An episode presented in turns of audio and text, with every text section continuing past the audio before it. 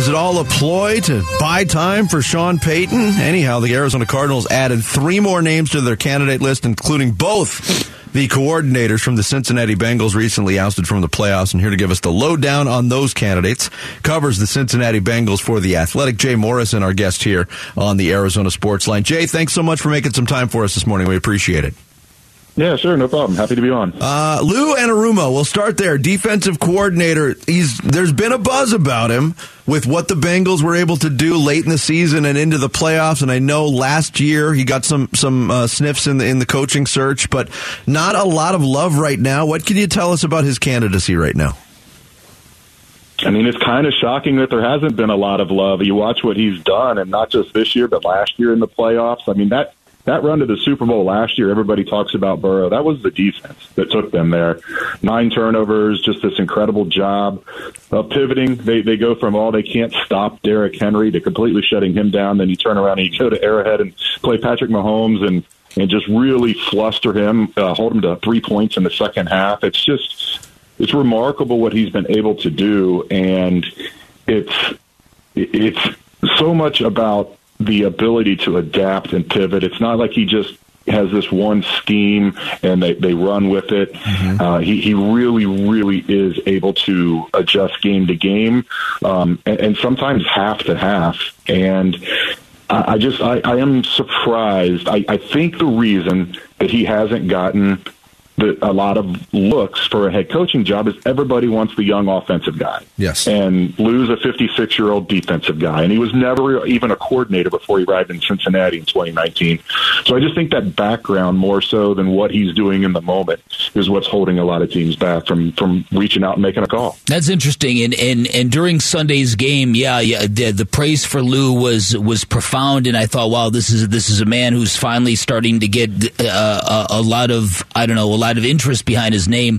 When the when the news breaks, the Cardinals are also interviewing Brian Callahan. Does that surprise you that they're talking to both coordinators?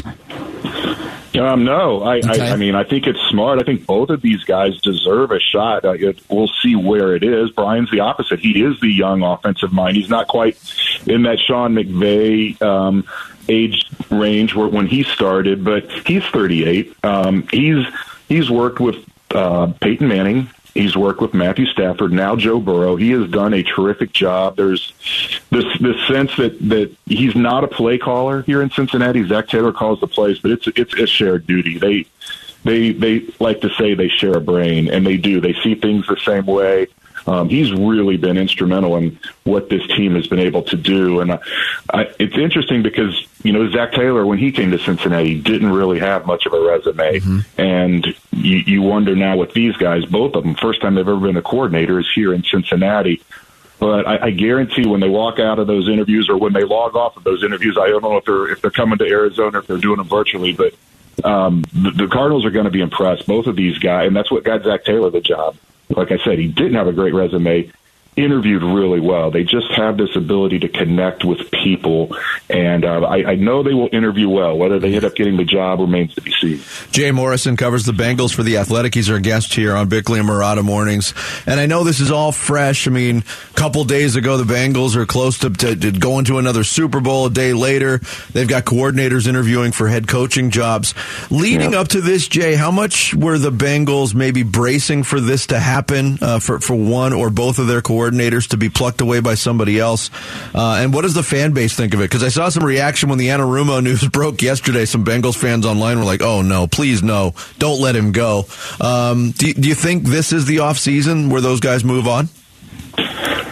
Well, first, it's funny those reactions because two years ago I was sitting with Lou at the uh, Senior Bowl talking about coming back, and the fan base was, "Oh, go, please, please go."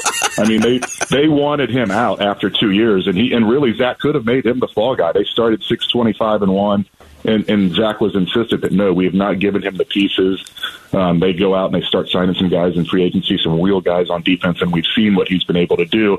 Um, I think they expect they expected this was going to happen. I wrote a story leading into this season where the the Bengals we're one of only two teams in the league with a head coach, offensive coordinator, defensive coordinator, and special teams coordinator that had all been in that same position for four seasons or more. The Chiefs were the other one, um, and it's just it's rare. You go to two straight AFC Championship games it would be stunning, actually, if, if they don't lose one of those guys. Um, they, Zac Taylor will be thrilled uh, for the organization if they don't lose him. He, but he is he's been outspoken too that both of these guys deserve a chance. I think Bengal fans and the Bengals organization are prepared to lose one or both this offseason, but time's running out. This late run, I mean, it's just now they're just now getting these calls. We'll see what happens, but um, I, I, at some point, these guys are going to be head coaches. All right, Jay. Adam Schefter said during a visit with Pat McAfee that the NFL has got at least a perception issue when it comes to its officials, and something needs to be done. As a fan base that went through a day from hell, and we know this because as Phoenix Suns fans, we've lived through this kind of narrative before. What, what is the state of the fan base after trying to digest what they saw on Sunday in relation to the referees? Yeah, I mean, I think they're on the ledge. Um, it it was fun. I mean, we had a long travel day back yesterday. I didn't do a lot of engagement on Twitter. I was just trying to write my follow up stories and get back. But you get the sense. I mean, I, I have kids that are fans. My wife's a fan. You know, I, I heard all the all the complaints. I, I uh, the, the NFL is rigged hashtag. I, I don't think they have an integrity problem in officiating, but they definitely have a competency problem. I mean, you just can't have championship games um, have that be the main story coming out of it, how yeah. bad the officiating was, and just even the procedural gaffe by by Ron Torbert to instruct the play clock operator to wind the clock, the game clock, and the play clock, and then to shut that down and say no, that was a mistake, and do a do over play. It's just a lot of questionable calls. Oof. That one was was yeah. really questionable. A lot of those calls didn't affect the Bengals. That's what I think a lot of people forget. If you look at almost every one of those calls people are complaining about, it didn't actually have an effect on what happened after that. But still, you don't want national pundits out there questioning the competency of the officiating in these huge games. Yeah, and finally, the most painful penalty of all of them was an obvious penalty that led to the field goal attempt on Joseph Ossai. I mean, how is how is Joseph uh, being uh, received or viewed right now in Cincinnati? Is it is it attacking or is it more nurturing at this point?